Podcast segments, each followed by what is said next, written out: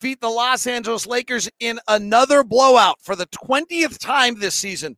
The Utah Jazz led by 20 points in a basketball game. We've only played 32 games. The Jazz are 26 and 6.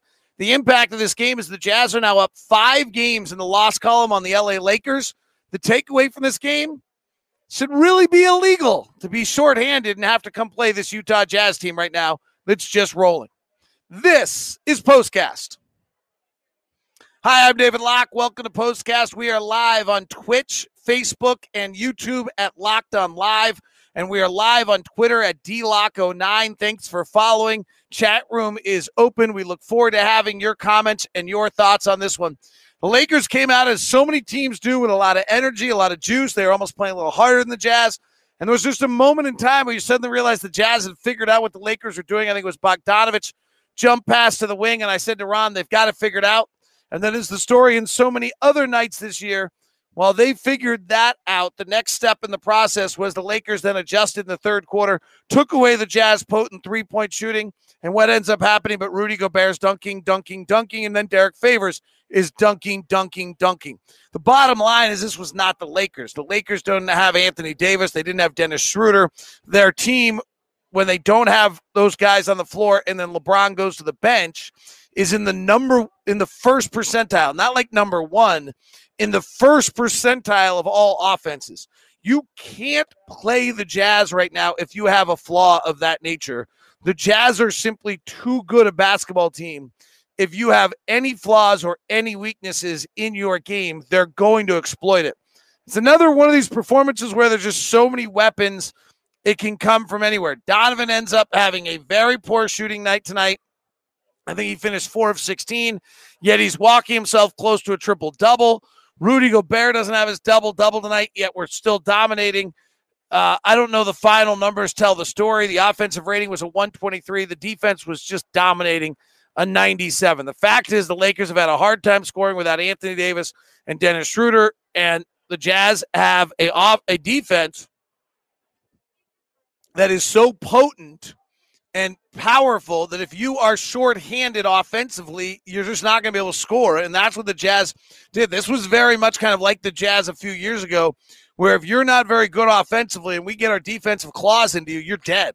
And that's what the Jazz did in this game. The other thing that's just incredible about the Jazz is the walk-up threes. The Jazz lead the league in three-point shots from 18 to 22 on the shot clock. They're taking seven a game they're making 42% of their shots from three from 18 to 22 on the shot clock. They lead the league in those attempts. The Jazz average 15 threes in the first nine seconds of a shot clock a night. 15 threes a night from 15 to 22 on the shot clock. So really 15 to 24. You can't get one up much faster than that.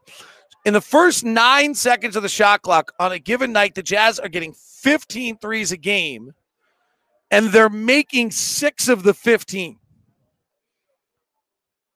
They're just potent early, hitting 40% of their threes. What Quin Snyder's teams have always been great at is playing later in the clock, between 7 and 15. And the Jazz are taking 21 threes a night in those settings and hitting 41%. But what the Jazz used to be was a team that was a half court, get in their system, move it around, play it, get those shots, and they were great at it. What they've added is this freedom to play early and often with the early three, and it has just made them dynamite. Just absolutely dynamite. And it's changing everything about them as a basketball team and makes them virtually unstoppable uh, when the ball is falling. So they're rolling. And, you know, this is not the Laker team. This is not beating the world champs. Let's not go that far on this, but it, it's illegal for you to come in here and play us shorthanded. The Jazz are up five in the loss column now over the Lakers. It's a lot. 40 games left. That's a lot. Lee Jansen says, yeah, the Jazz are too good. The team wide green light is unlike anything I've ever seen. Marcus, I completely agree with you. If you hear my call, I'm like, what are we watching? It's just crazy. 20 games over 500 It's a good point. I didn't realize that. 26 and 6. And the best thing in basketball is destroying the Lakers. Who else wins with their one All Star having an off night? So deep. Well, our other non All Star, Mike Conley, was fabulous tonight. Mike Conley came out on fire, got it rolling, and was absolutely terrific. How many games are there where nobody scores 20 points in a game? Nobody scored 20 points tonight on either side. Oh, actually, here, Devin just pointed out. Devin says nobody scored 20 and still scored 114. Nobody scored 20 on either side. LeBron didn't score 20 either. Manny says no AD, but great taking care of business win. Ken says Jazz are muy bueno. Yep. Douglas says it feels great to destroy the Lakers. And Andrew says our guys are really connected tonight. Is this type of play sustainable? What the? Bowler, I need help. I just got somebody ask me if this is sustainable. And I'm not allowed to swear. But what the? It's 32 games. Seems pretty beep and sustainable. like, like, I'm sorry, if we do this for like 42 games, is that long enough? Like, how long? We've won 22 of 24 games. We've led by 20 in 30, 20 of the 32 games. Like, what do you need to define sustainability?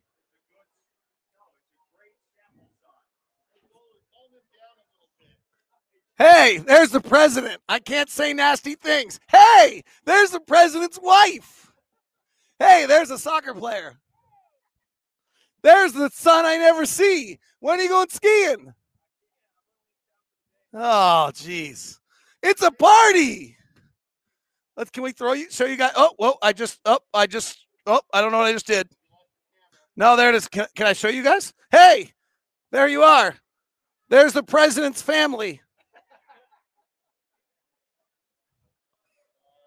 All right. Hey, by the way, do you think this is sustainable? what do we need? Like, what do you need for sustainability? Bye. Shows a lot about a team that two players were close to a triple double and they didn't push for it. Yeah, I think we pushed for it. We just didn't hit some shots for Donovan. I mean, we didn't break the rules. We didn't you're not going to show up the Lakers. You're going to see him again. Uh, so, wow, the best game the Jazz have played this season with a win over the Lakers. Yeah, I wouldn't call it the best game we played. They're not very good right now. Like they've lost four in a row and five of six. They're not good. There. Here's the. You want your daunting thought of the night? You want me to just put a put a little pin in your hot air balloon? So we have just gotten far enough ahead of the Lakers that they are not going to be the number one seed. They're not catching us. And they then no longer care about seeding. And they slide to the fourth seed while the Phoenix Suns slide to the third seed. And we end up seeing the Lakers in the second round. There's my pin to the all the balloon of greatness and happiness tonight. Mike Conley played like he took not being an all-star personally. I hope he keeps it up for the rest of the season. I would agree. But he's been great beforehand. So I actually just want Mike Conley to continue to be as great as he was all year. Andy, who always stops in, love that we took care of business and didn't take our foot off the gas. Donovan comes up short yet again of a triple double. Love the team's play tonight, says Alex. Jazz are on fire, says Ollie. Damon says, man, the Lakers better get healthy. Their supporting cast looks weak. That's the takeaway tonight. They don't have great depth. That's the takeaway. Is they really, really don't have great depth. Um, so the Jazz blow out the Lakers. Um, I'm so sick of the narrative. This team is up there to win a championship. Rudy usually eats AD for breakfast. AD's pretty good. Let's not. Jazz have the easiest strength of schedule for the second half. Yes.